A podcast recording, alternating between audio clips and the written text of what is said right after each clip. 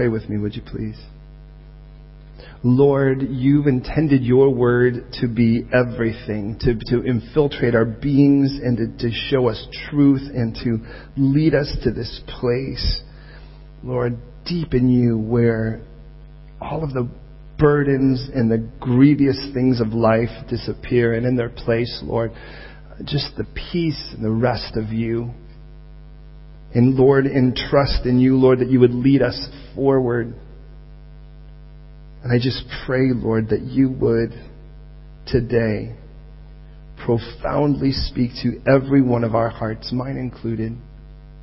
That you would do your work today, Lord. That you would minister, Lord, in every area that needs ministry, Lord. Perform your therapy. Speak encouragement to the discouraged, strength to the weak, clarity, Lord, to the confused, life to the dead. But Lord, I pray if there be any who have yet to know you as Lord and Savior, you would make that so crystal clear, that clarion call today, Lord, to just come and surrender to your love. Well, Lord, have your way, we pray today. No matter where we are, Lord, take us one step deeper in you, one step more profoundly in you, one more step, Lord, where we're just so consumed in you. All we want to do is praise you and love you and love others, Lord. So, Lord, please today, clear out the clutter Drive out all the madness, and in its place, Lord, put your perfect peace as our minds are going to be stayed on you now. Settle our hearts and minds. Lord, remove any spiritual ADD and put us, Lord, in a place where we are just captivated by you and your word now and redeem every second, we pray. Lord, fill me with your Holy Spirit that you would do through me what I cannot humanly do now. Just speak, Lord, I pray. We're listening. Open our ears and our hearts and speak to every one of us individually. Speak fluent to us now that we would, Lord, know that you had spoken to us. And from there, Lord, move us that one step deeper or more. Jesus, in your name, amen. I would say today, as I would any, please don't just believe me. Never assume it's true simply because I say so, or anyone for that matter. Search the scriptures. It's the reason why you get the word. Um, now understand this isn't this Shoreline Calvary Chapel Bible. There's nothing special about it other than it's God's word. That makes it very special. But it's the New King James. That's all. And the reason why we've picked that particular version, to be honest, is there's some people that really are way into the King James. And the only one we can get them to bend on a little bit is the New King James, to be honest. And I mean, I've heard people tell me the King James was the original language, which is strange to think that Jesus spoke what was spoken 400 years ago in England, but that's another story. So, so follow me on this as we move our way now. I mean, where we left off was Moses was in a bad place because they had, if you remember, they had sent out the spies to go and look at a land that God had already promised them. He told them it was beautiful, it was a land flowing with milk and honey, and he also told them that he would bring them in. And there they were with this promise, two promises. One, that this is the best place you will ever be, and second, it's God's job to get you there. And so spies were sent. And according to Deuteronomy 1, yet, for what it's worth, there is this uh, kind of insight where you realize that, well, the people were, well, they're a little nervous. And so they're like, you know, we should really send, send out spies. Now, that wasn't God's idea. That was man's idea. God conceded, but it was man's idea all the same. And so they went in and understand when Moses says this, he says, listen, we need to evaluate two things. We might call it the worth it factor. Is it really worth it to put forth this effort? First of all, we need to know if the land that God said was really great is really great. And second, what's the battle? What's the challenge? What hurdle do we have to get over to get there? Now, if you know that you have to spy out the land in the first case to be able to see whether it's good, you're already living in a place of doubt because God already said it was everything. So when you get to the second part, you've already outright denied him when God said, I'll get you in. And you're like, well, how big is the fight for us? And understand that becomes, in essence, really the diagram for a really bad set of choices that will be so pivotal in the history of the people that an entire generation, other than two people, will pass away for the next generation to go in. Now, please understand, as been said, that when we look at the promised land, I know that if we were like going to cling to something that was written like 200 years ago in like Georgia or Louisiana, it's like passing the Jordan's like the promised land's like heaven. But to be honest, if that were the case, we're in trouble. Because there are giants to be fought there. I mean, there's going to be compromise that takes place there. It doesn't sound like heaven to me. How about you? But get the idea here that again, there was this place of bondage that we knew of as Egypt. It's what we had known for 400 years as bondage, 430 years in entirety. And then from that place, we have this place in between, this place in the wilderness. Now, it certainly, as much as it was, is better than Egypt because we weren't in bondage anymore. But, in that time, God has an agenda. And you need to know that God always has an agenda with you. His agenda is for you to know Him for who He really is. Everything you need.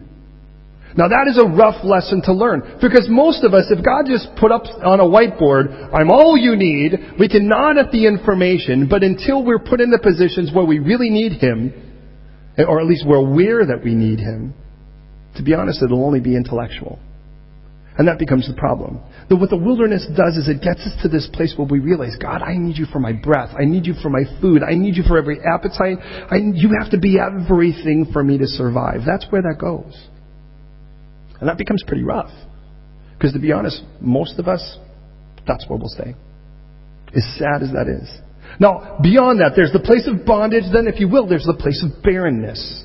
And God makes it barren. He makes it Spartan. And the reason He makes it that is that the less He actually puts into this, the more you can realize He's the one you need. Now, there are a lot of times what happens is the Lord will do this thing where He sort of pulls away and yanks away every concentric circle so all you're left with is just you and Him. And we can fight God and we can yell at Him and we can scream at Him. But the bottom line is there's all of this stuff that we think we need and He pulls it away so all that's left is us and Him so we can realize we're actually okay here. And that becomes the place of barrenness. A place where He really clears out the clutter and He starts removing Egypt from us even as He removed us from Egypt before that. But it's not as perfect. It's not as best. It's just better than where we were. But there's a place over here, this land that he promised. But again, by the way, he's going to have to part the water one more time. For us to get from there to, the, to this middle place, he had to part the water, the Red Sea, by the way. And from him to, to get us from here to the place he's promised, he's going to have to part the water again, this time the Jordan or the Jordan. And what he tells us is that this is a place of fruitfulness. And please hear me on this. That's the promised land. What God has intended for every person who surrendered to Jesus is to be more than just not that anymore. And that's what the barrenness is. And the land of barrenness is this land, if you think about it, where it's like we're identified as, well, I'm not a fight addict anymore. I'm not a drug addict anymore. I'm not beating this or fighting that or addicted to this or I'm not as horrible as I used to be. And we're kind of identified by the knots. It's like what we're known by is our tombstone.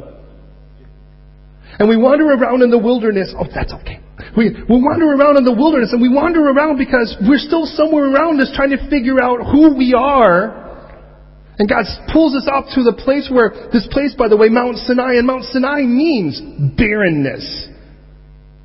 And you get to this place where we start stripping all this stuff away, and there you are going, okay, well then what in the world am I? And we could tell people that. Our testimony is, well, you know, I'm just, you know what I used to, I used to kick puppies and slap nuns and I'd run over children. I was like, that was the kind of person I was. And to be honest, that could have been who you were, but that's not who you are. If you remember back in Matthew chapter 4, when Jesus had, what we read is he called these fishermen, and as he called these fishermen, by the way, they left their nets, they left their father, they left their boats, and they left to follow Jesus, and he said, I'm going to make you fishers of men. And what we knew how to fish is we threw our nets as low as we could. We pulled up everything from the bottom up and then we sorted through it on the boat. That's what we knew. And that's exactly what they started doing, but this time with people. And understand that's one of the problems with Christianity, if we're, if we're really honest, is that we're not willing to throw the net low enough. And so what happens is these fishermen throw the net, and what it says is, and they brought to him those that were powerless and possessed those that were paralyzed. That's what was, and imagine, you got these guys carrying cots and grabbing chains of possessed people and people that were emotional basket cases. And this was the idea of ministry, beloved. If I could get them to Jesus, he could fix them. It's that simple. It wasn't like, well, I don't have a degree. I don't know if I can really walk them through these 25 different things or if I can walk them through systematic this or eschatological this or, you know, all in the end of it all, it's like that stuff, if, it's, if it becomes hurdles between you and Jesus, so get out for a moment and get to what real ministry is, which is just, man, if I could get you to Jesus, He could fix you. I know that. And then after that, and here is Jesus up on this hill, and as he's looking, there's these piles of chains and crutches and cots that will never be needed again. And then he looks and he's like, and that begins the what we call the Sermon on the Mount in Matthew chapters five through seven. Do you remember how that starts? Blessed. It's like, well, who am I now? I mean, I, am an ex-paralytic, but I'm walking. So how does that work? I'm an ex-possessed. But look at me now. I'm sane and in my right mind, clothed in normal, or whatever normal is. What am I now? I mean, I was a person that was an total and utter basket case, and now look at me. I'm living a productive life, and I go, what? Wait a minute. What am I? And if we don't start looking at what Jesus tells us, what we'll do is we'll do the same thing. We'll go, you know what? I'm going to walk around, carry these crutches with me everywhere, even though I'm not going to need them, because they're a comfort to me. They kind of remind me, this is what I was. Who am I? I don't know, but I know what I was. Isn't it horrible to think we could be more familiar with the rotten guy that Jesus allowed to die on the cross instead of the person that we are now? And so when Jesus turns eight different times, he's going to go, You're blessed. That's what you are. You're blessed. You're blessed. That's what you are now. Get that through your head first before you start figuring out anything else. No, you're blessed. Now, please hear me. In between this place of of bondage is barrenness. And then from barrenness, we start going to bearing fruit. That's over here. And that's what he intended. And according to John 15, he tells us that my will is that you would bear fruit and that your fruit would remain. That's what he tells us. Not just the pastor, every one of us. Because if you're connected to Christ, something's going to happen. So follow me. Here's the problem. With all of that, here we are deciding whether this place is good enough. I mean, what's weird is God doesn't make the, I mean, imagine if God made the wilderness nice. If He made the wilderness nice, but it wasn't fruitful, but it was nice. It just wasn't as bad. It was nice. You know, some shade, a little bit of water. We had to work really, really hard for everything. We'd be okay with it. But God makes this a place where you just, you don't look and go, oh, let's build a summer home here or there because it all looks the same. Over that sand hill or that sand hill. You wouldn't find it again. It all looks the same. And he doesn't want it to be great. He just wants it to be better. Does that make sense? Because he doesn't want you staying here. But if we come in as, as consumers and we come in simply seek to observe and just take whatever we want and walk out unchanged, this is where we'll live. But his intent is for us to, every one of us, to bear forth fruit. But Israel goes, mm, let's go check and see if this is good enough. And you know what's really sad? Is that for most of us, all we know is the fight. We don't even think about what would be over here. And so think about how horrible that was. I mean, it's, we're not even, we have no carrot over here to drive us about how great it would be to be in God's perfect will. But instead, all we know is, well, if I'm really going to be full on for Jesus, some people are going to think I'm crazy. Some people are going to have a problem with me. I'm going to probably, my girlfriend's going to probably break up with me. My friends are going to look at me and say, you're no fun anymore, or whatever. Maybe I won't get that job, or I won't get that audition, or whatever. And in all of that, all we can see are the battles to be fought. We don't even see why in the world it's worth fighting. But the, here's the good news. Even as big as the battles would be, they're still not yours to fight. So there were giants, sons of Anak, Anakim, so big they were Anakim Skywalkers. Sorry. And uh, didn't work last week either. And Anak means to choke. And these three sons, if you remember, does anyone remember what their names were? I mean, not in the Hebrew, but kind of what they meant. My brother, the gift. Remember that? That was the first of them. The second was to bleach the stain. And then the third, to accumulate. And you realize these are the very things that choke the life out that Jesus taught us in Matthew 13 when he told us about the sower that sowed seed amongst the thorns, among the weeds. And it's like, you know what? If I am going to go into a place where God wants me fruitful, well, there's some giants. I mean, giants, giants that are there. And these giants are, well, how I compare myself to others and my desire to be wanted. Oh, yeah, my brother's the gift. What about me? And that idea of really, how do I make myself clean? How do I surround myself with all of the rituals and regalia so that it's no longer about relationship anymore? It's about how hard I have to do this and how many candles I light and how much I give and how much I've done this. And, And all of a sudden, it's really not about Jesus anymore washing my stains. That's a giant that has to come down. Well, then there's that third one. I'm so busy getting stuff that I really don't have time for God's best. Instead of like reading His scripture, I'm looking at Amazon catalog just to try to find out what will make my life complete. And again, those aren't giants that you're supposed to take down. Those are giants Jesus wants to take down. Those are giants God wants to take down to get you to a place of fruitfulness. But He wants you to walk in faith and to trust Him. Now, why in the world would God want to do that? Why wouldn't He just kill the giants and then let you walk in? To be honest, God doesn't have a habit of doing that. Have you been aware of that? God doesn't have a habit of removing the problem without you seeing it. And the reason is because if He removed it without you seeing it, you'd never really be sure if it happened. When God allowed the Egyptians to pursue them, do you remember that? He let them encroach right up to the Red Sea and then he washed them all away in front of them. God has this way of presenting the enemy before you and then dropping the enemy in front of you so that he can say to you, they're never going to be a threat again. See it down. It's done. It's over, paid in full, done. Finito. And if we don't see it, to be honest, we won't believe it. So the Lord will bring us to those battles and then take down the giants in front of us so that we can see how God works. Oh, but we didn't do that. The spies came back and they said, Oh, no, no, no, no. You know, yeah, granted the ground. And they brought back this beautiful cluster of grapes, if you remember, on a pole. Which tells me that the giants weren't just the people, but there's giant fruit in the land too. And where there's giant battles to be fought, there's giant fruit to be gained. And you're like, but that's such a huge battle. Yeah. It's probably, and you're like, it's bigger than me. I can't do it. And I would say, yeah. Well, what do we do? Hand it to Jesus. We tried. Well, then hand it again. And hand it and hand it and hand it. For some of us, it's like bench pressing, you know? It's like, Lord, have it. Oh, it's back again. Lord, have it. Here we go. Oh, Lord, have it. And sooner or later, what you realize is that the Lord keeps taking it and you get buffer. It's like win-win.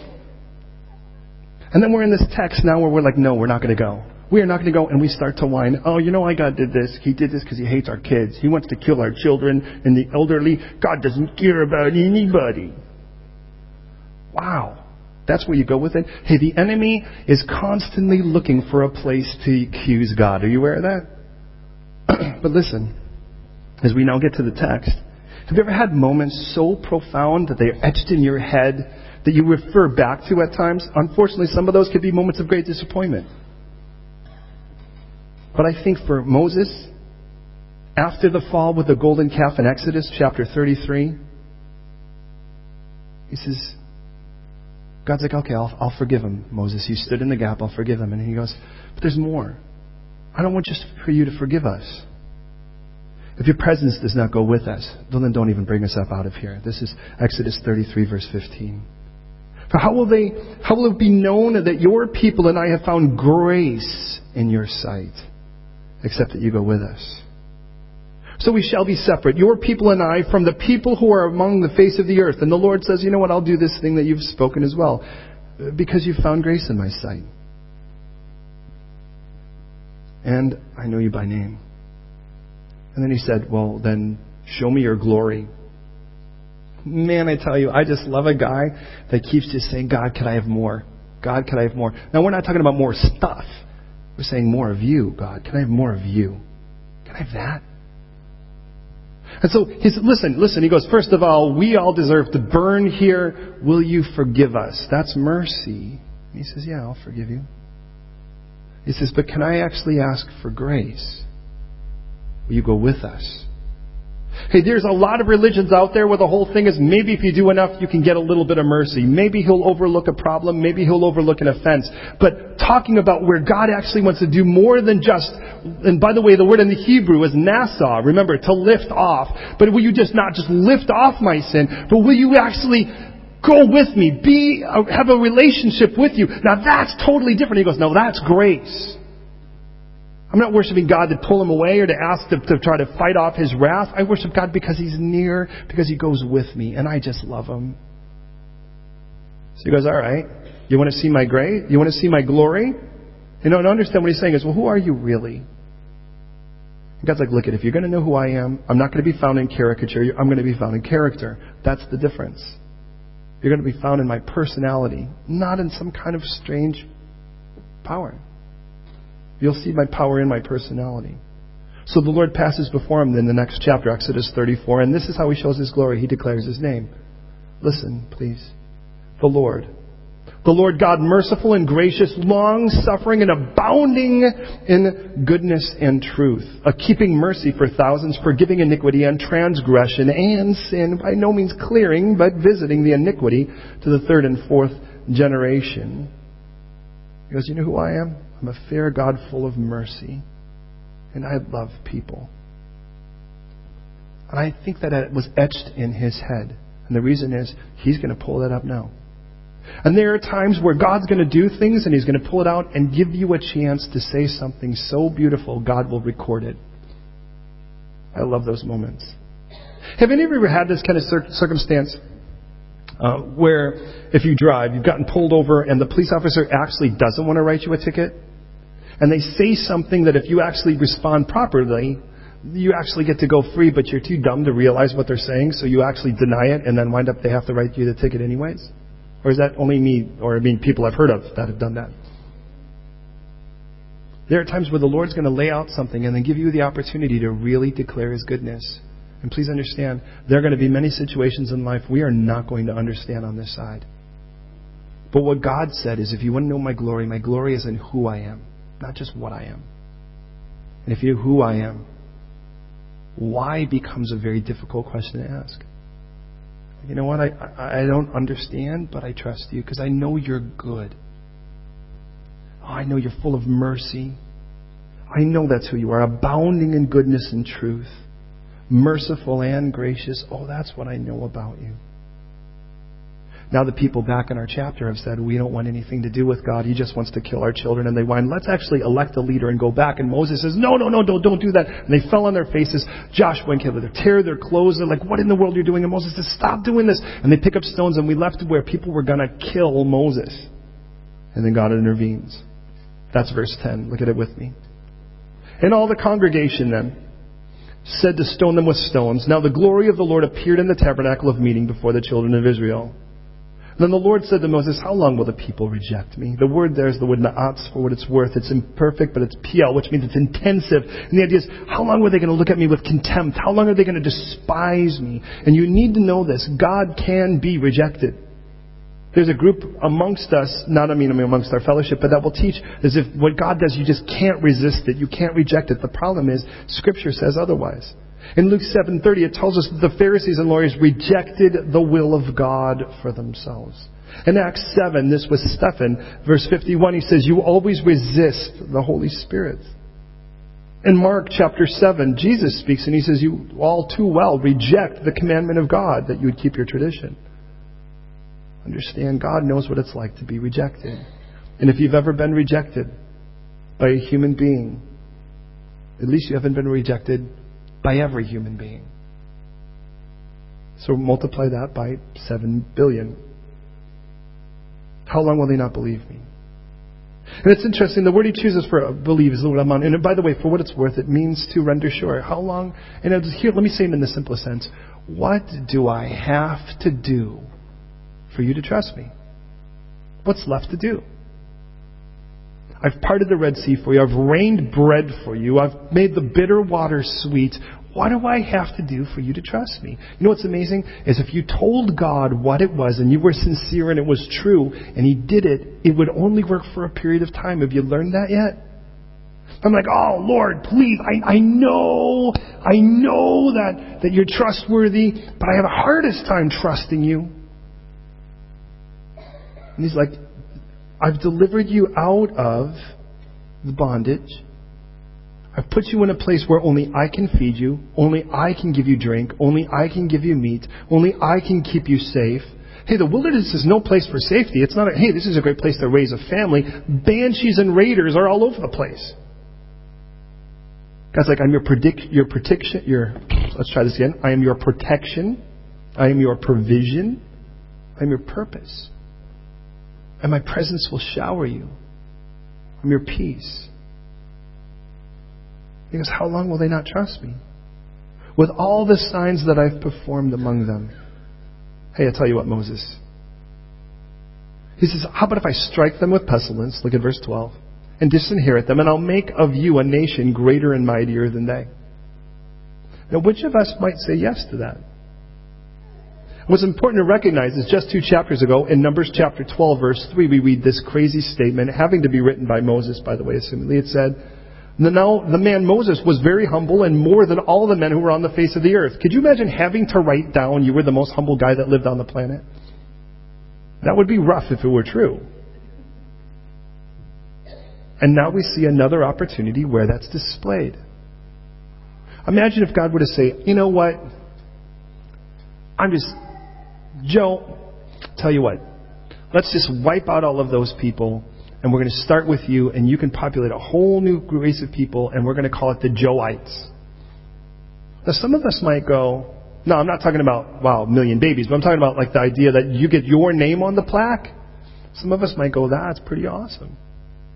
I've watched that happen with churches where it becomes about men fighting over names. And if you give enough, you get a plaque on the back of a pew, or you get a special seat, or even worse yet, is you actually get to sit up there with the pastor. Oh, there's something special. Let me just say, after playing a while like we do here musically, you probably don't want to sit with the pastor really close. I mean, it just doesn't, it's just, there's a lot of sweat going on up here. You get the special velvet seat.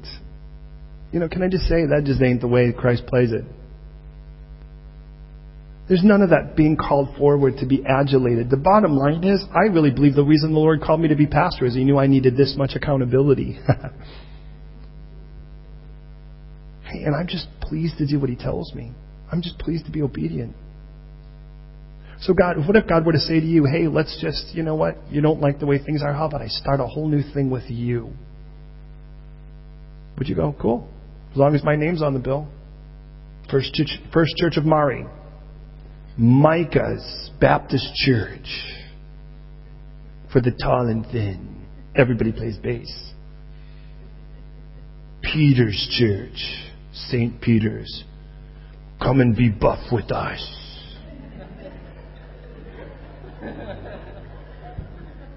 Sorry, bro. And we can do that. See, God knew who to say that to. I wonder what would happen if God had said that to Aaron. Or if he'd have said it to, to his sister, Miriam. Remember how both of them were like, Who died and made you boss? just a couple chapters ago? I kind of get the idea that if that were the case, that's what we would have dealt with. Is them going, yeah, okay, cool, let's just do that. But God knew who to ask. And the reason was is that God wasn't planning on doing this. He just wants one person to testify so that the rest of the world could see what it really looks like to stand in the gap. And he's looking for these people. Look at Moses' response. Verse 13. So Moses said to the Lord, Then the Egyptians will hear it, for by your might you brought these people up um, up from among them, and they will tell it to the inhabitants of the land. They have heard that you, Lord, are among the people, that you, Lord, are seen face to face, that your cloud stands above them, that you go before them in a pillar of cloud by day and in a pillar of fire night. Stop. Before we go any farther, check this out. Notice he says, one of the things that's the, that, the rumor that's going around is that you actually hang out with people. That's really strange for a God. I mean, it doesn't matter. I mean, think about the literally millions and millions or hundreds of millions of made up gods. How many of them want to do anything with anyone? They toy with people for entertainment. Because you know what they hear? I mean, the, the news is out on you, God. You, I mean, you're trending, God. And what they're, what they're saying is, is that check this out. Hashtag hangs out with us. Hashtag he's awesome. Hashtag he's with the people. Did I do that right? Woohoo! I feel so hipster. And God is constantly making that clear. I'm not a God that likes to hang over people. I'm not a God who likes to be an ominous mist. I created you for relationship. That's the point. I want to be among you. And so please understand, this God that we serve was never a God that was nasty that just liked to make people rough, make their life disinterested. The whole idea that God did not create us and to go, you know what, I'm kind of bored. Let's make some people, let them work it out themselves and bring around the angels and we'll grab some popcorn and we'll see what works out and we'll place bets. Things are looking pretty good for Christian right now. Yeah, you know what, I'm, I'm good with that. Is that really what we think? And there was a whole group of people that were called the deists, and that was basically the way they played it. They called God the great watchmaker. Like he wound things up and then kind of threw it down there and then just sort of kicked up his feet and watched it. So uninvolved. Is that the way you see things? That's certainly not the God of my scripture. So whether that's Isaac in Genesis 26, 24, where he says, I'm with you and I will be with you, or whether it's his son Jacob in Genesis 28, verse 15, where he says, I'm with you and I will continue to be with you wherever you go, by the way. Whether that's Isaiah in 41:10, where he says, Fear not, I'm with you. Or whether it's Jeremiah or Haggai 1:8, 113, where he says, I'm with you. Stop. Don't be afraid of the men and their faces. And maybe for you, you've, you've been at that place where you, like, you think of someone's face and it makes you scared. Not just like, wow, that face is a scary looking face. But I mean, the look they give you, that's the idea. I just know that if I really told them about Jesus, and sometimes what's amazing is we've so rehearsed how horrible the response is going to be, we're quite shocked when it's not. Like, I just need to tell you, I got saved. Just give my life to Christ. Don't give me that look, don't give me that look, don't give me that look. And they're like, really? What does that mean? And you're like, huh? And you look, and it's like we can get to this place where we're so fearful to tell people the truth. It's like, stop being afraid of men. Stop being afraid of their faces. You know what's amazing is, in this, let's be honest, in this city, it's fairly likely most of the people you'll never see again. But we're still afraid to offend them. Because we're afraid that when they get home at the dinner table, they'll say, Did you see that kook? And your name, or however they're going to relate to you. I'm like, or we could just love Jesus, the one person we're going to spend the rest of eternity with, and not worry about it. When Paul was in Corinth, sin capital, God said, Don't be afraid, Paul, I'm with you. By the way, literally stop being afraid because I'm with you. And by the time we end this book, remember the whole book started with God creating man so he could be with him. Isn't that how it started?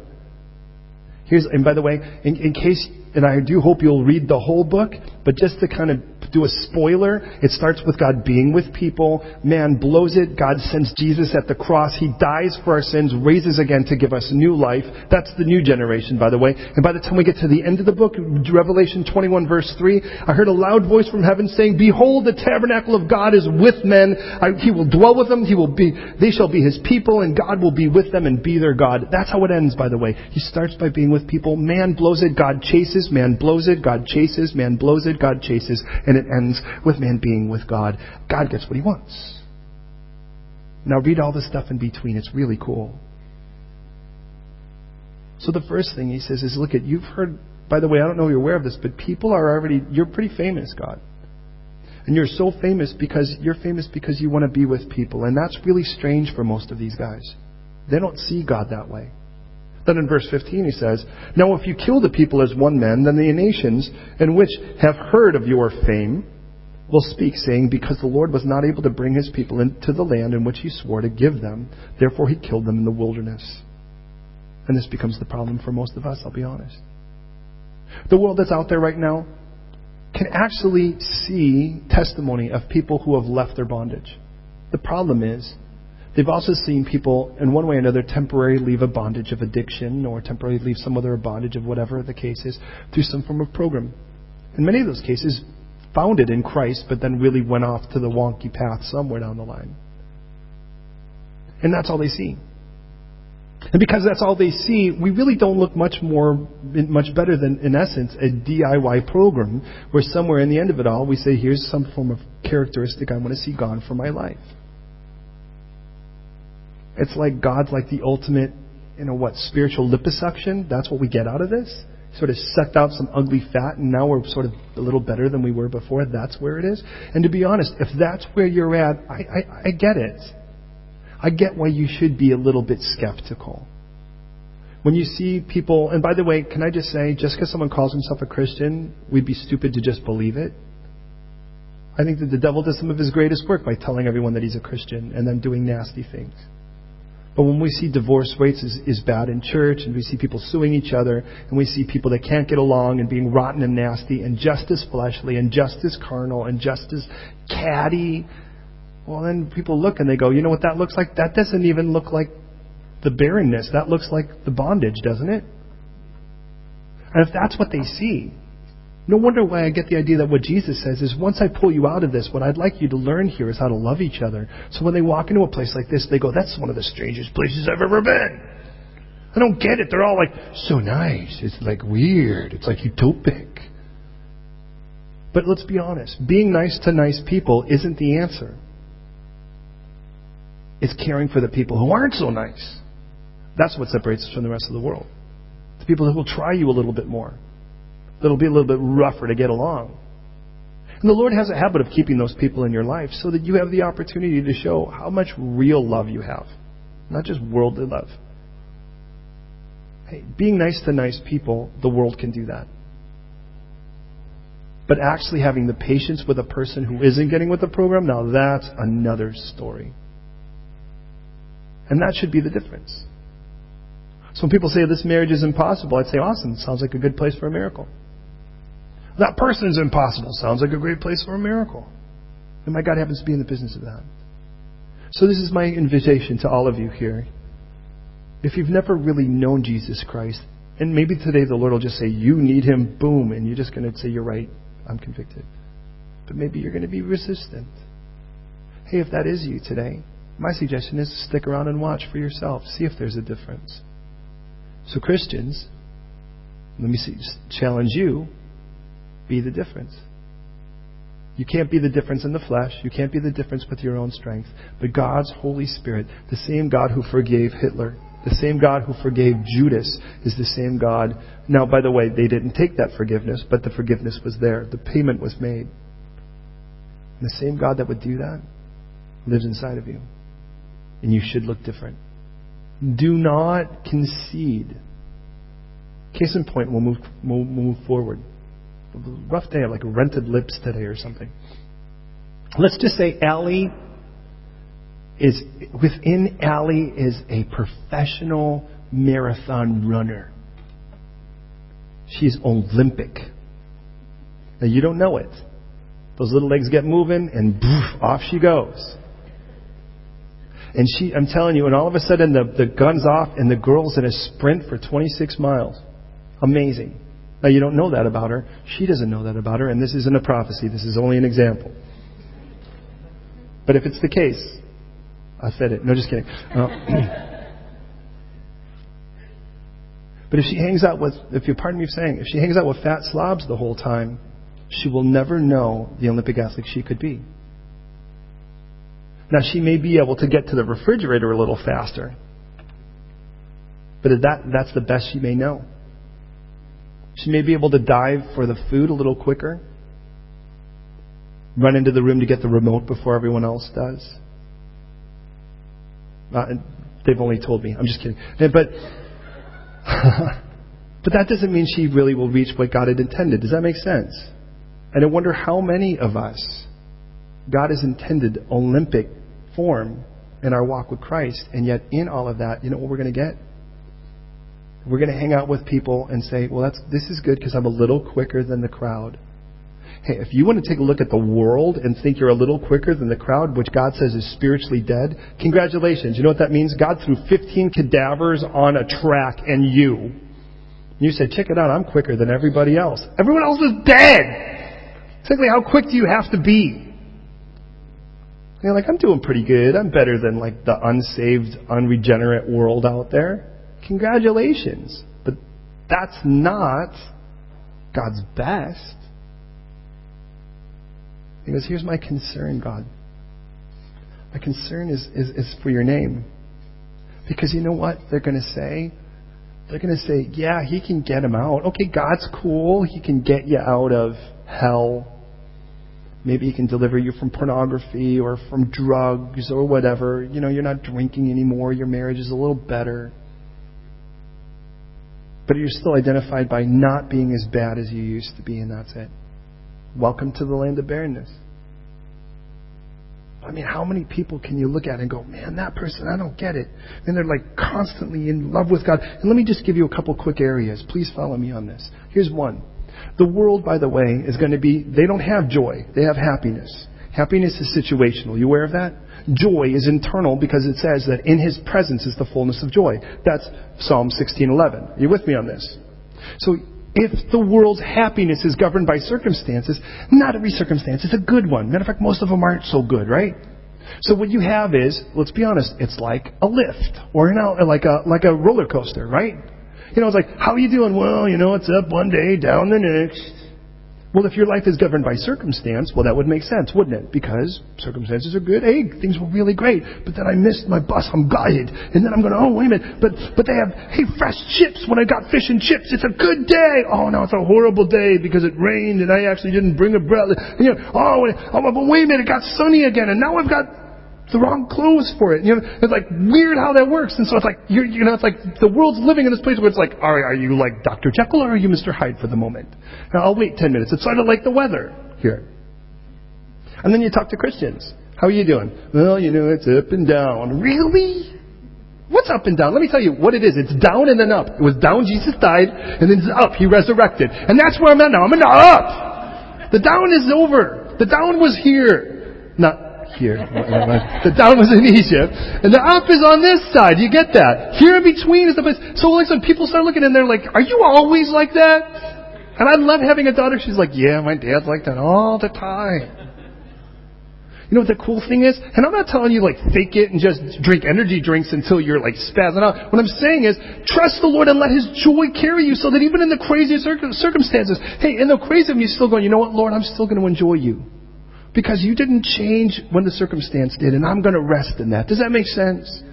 And when that starts to happen, people start looking and go, wait a minute, you're really a little different from my average Christian that I know. And you're like, well, I don't know what your average Christian is that you know, but I just want to be like Jesus.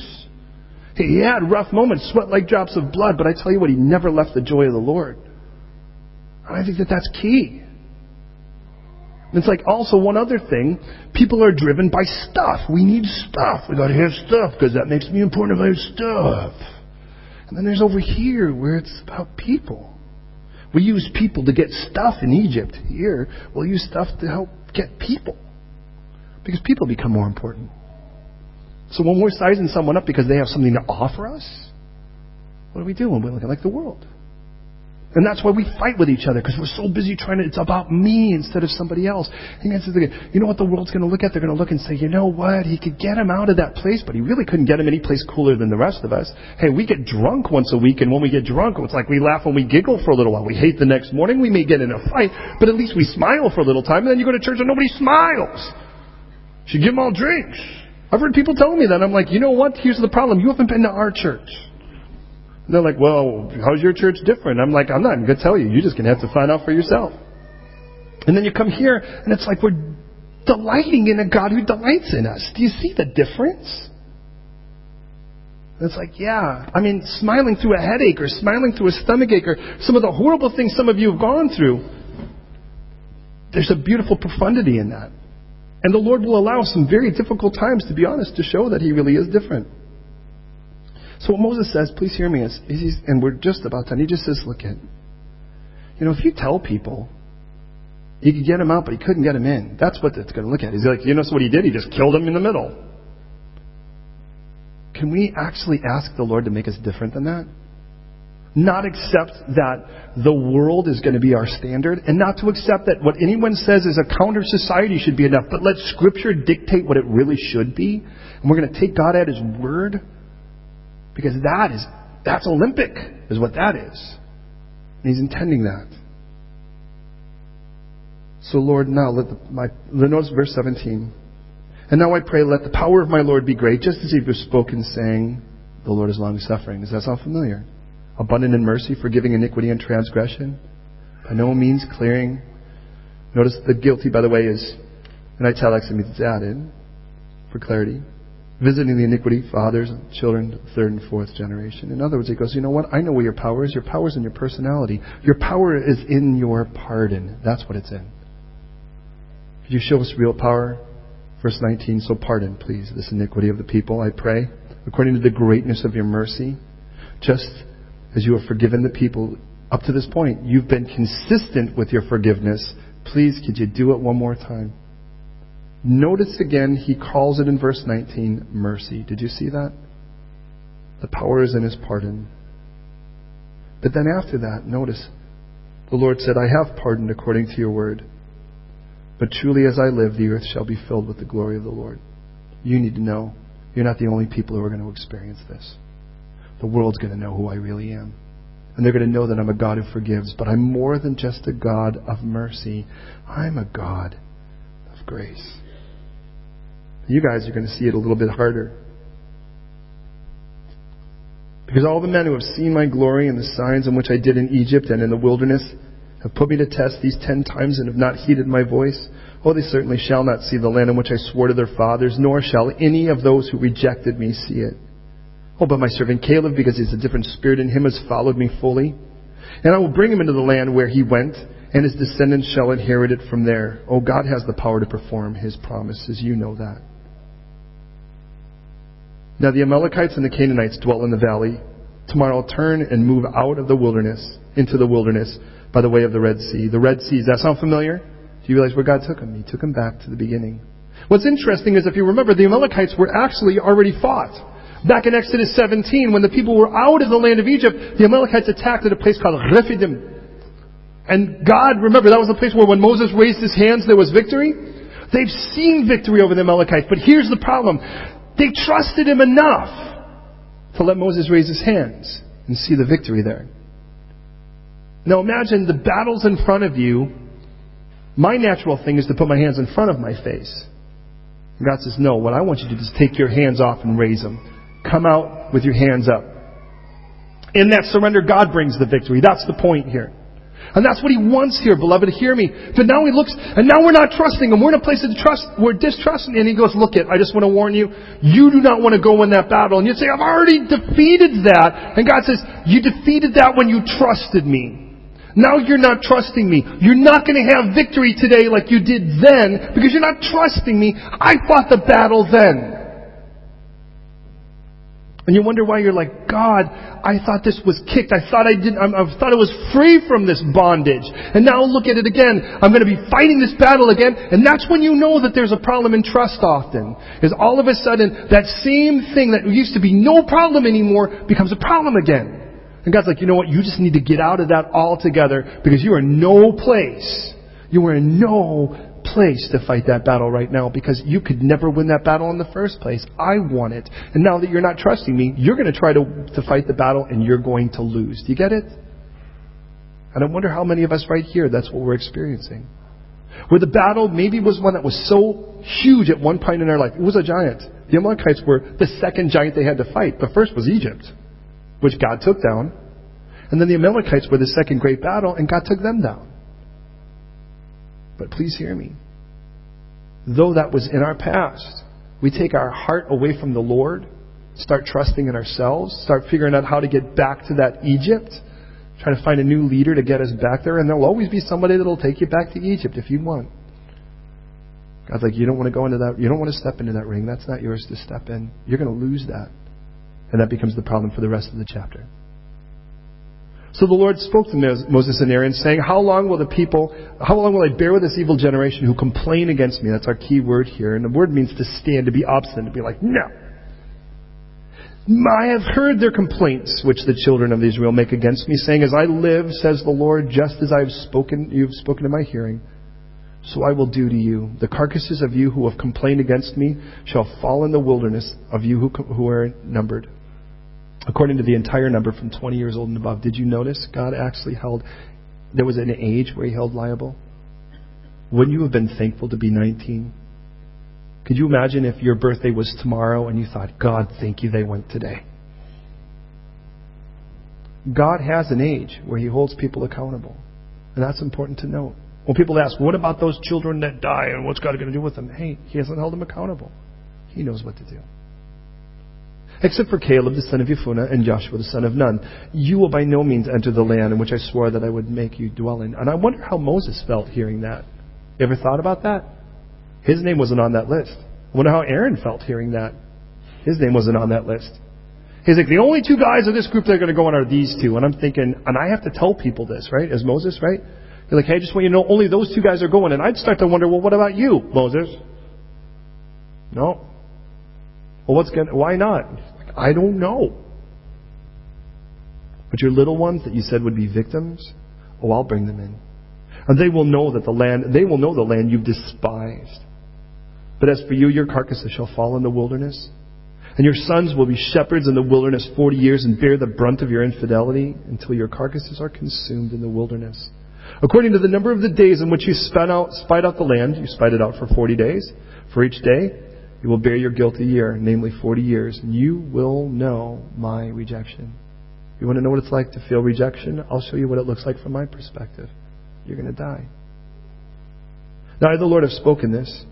I will surely do so to all this evil generation who are gathered together against me in the wilderness. They shall be consumed, and there they shall die.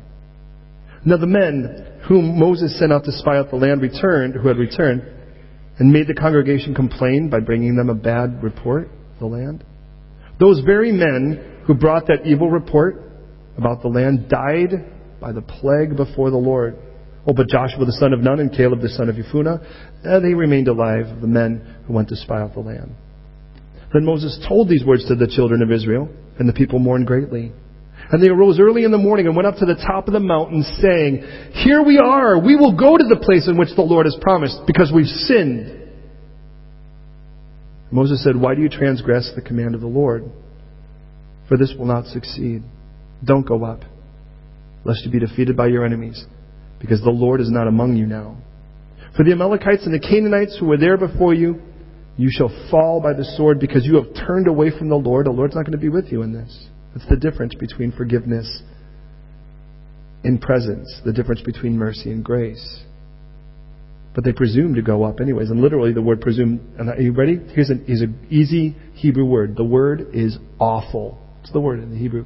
And it means to be puffed up, to swell. They got so swollen with their whole idea. You ever done that? You get so excited, you get swollen up, and you just can't think of anything else? They presumed to go up to the mountain. Nevertheless, the Ark of the Covenant of the Lord didn't go with them, nor the Moses. Neither departed from the camp. Then the Amalekites and the Canaanites who dwelt in the mountain came down and attacked them and drove them back as far as Hormah. And Hormah, by the way, means to isolate, to dedicate, to consecrate. That's what it means. Dedicated. Now, hear me as we close this up. There's a place where we can look and we start seeing the people, and in our own lives now, having Jesus as our Savior, we kind of look at and we start thinking, is this the church? Is it going to be like, in the end of it all, there are going to be all these people in the middle, and they'll never really make it? I'll be honest with you. The whole idea was quite simple. That Jesus took people out of the promised land. I'm sorry, that's wrong. Took them out of the land of bondage. I'm sorry. Hello, just seeing if you're there. Seeing if you're there. Woo! Walked him through this area, and here in this place in between, the old generation, the old man had to die so the new man could arise and get in. And he says the old man knows how to reject God, and he knows God's rejection as a result of it. Now, God told us the same thing about us. He said, the moment you've accepted the gift of Jesus Christ, if you have accepted the gift of Jesus Christ, God took a person that you were and they died nailed to the cross. He says, You're no longer under that bondage, no longer under that tyrant, no longer under that rule. And the reason is because that person died with Christ. The problem is we want to drag them along anyways. And there's a whole new person. We're, that's why we're called born again. We're, there's this new person that was born at the unity of our will and God's gift. And that new person starts to rise up. And then God takes us out of that place, starts making our life a bit more Spartan. And as He does, we start to realize that this person that we were, that we could somehow try to crawl back into, will never submit to the will of God. That's why He says you need to mortify it. He says, let the person I hung on the cross, let him die. And you're like, yeah, but that person was good with the ladies. That person was really hip. That person was clever and witty and whatever. And God says, you know what? You don't even know how good it's going to be over here until you let that person die. Let that person die. Let the old man die because that old man will never go into the promised land. The new man, on the other hand, oh, that's the person that God wants to make you. That's the person that's going to be fruitful because that's the person who cares for people. That's the person who looks like Jesus. That's the person who trusts in God's power. That's the person who knows the power of forgiveness. So, beloved, listen as we pray. If you've accepted the gift of Jesus Christ, is this where you feel like you are right now? In this place where you feel like you're just kind of wandering, who in the world am I and all that? Well, maybe part of that is, is you're still trying to draw your identity from a person that God is actually sending off to shore so that he can actually show you the new person he's making. That's blessed. That's where it starts. And fruitful. Hey, if you've not accepted the gift of Jesus Christ, I'd love to give you that opportunity. You don't join a church for it. You become part of the body of Christ. You get a family for it. But I tell you what, Jesus is the one who saves you. I can't do it. The church can't save you. A pope can't wave his hand on you. The only person who can save you is Jesus Christ. Because he's the only perfect person that can pay the price for the penalty of your sin and mine. And if you've accepted that gift, Welcome to the walk, to the journey, but where I want to be is here forever, and that place of fruitfulness, where God actually shows us what it really means to be abundant. And we know it, many of us. In other words, no matter where you are, there's a choice to be made. Will you walk with me? Will we take that step forward now to wherever it is? Letting the old person die so the new person can rise up and be fruitful like he intended to be a world changer. Will you pray with me? Lord, I thank you so much for the blessing of being able to open your word. I thank you so much for the power that you have in it, Lord, that you, that wherever we're at right now, Lord, I know that you've, you've brought situation and circumstance and challenge. And Lord, right now, no matter where we're at, let your Holy Spirit confirm what it is that you've spoken to each of us. that we wouldn't think that there's some form of weird manipulative tool or whatever. Lord, let your word have profound effect on every one of us. And right now, Lord, in this room, I pray, Lord, for every person who said yes to you, that we would willingly, Lord, allow you to lay to rest who we were, to reinvent us to something infinitely greater, so far beyond our imagination that all we can do is say, wow.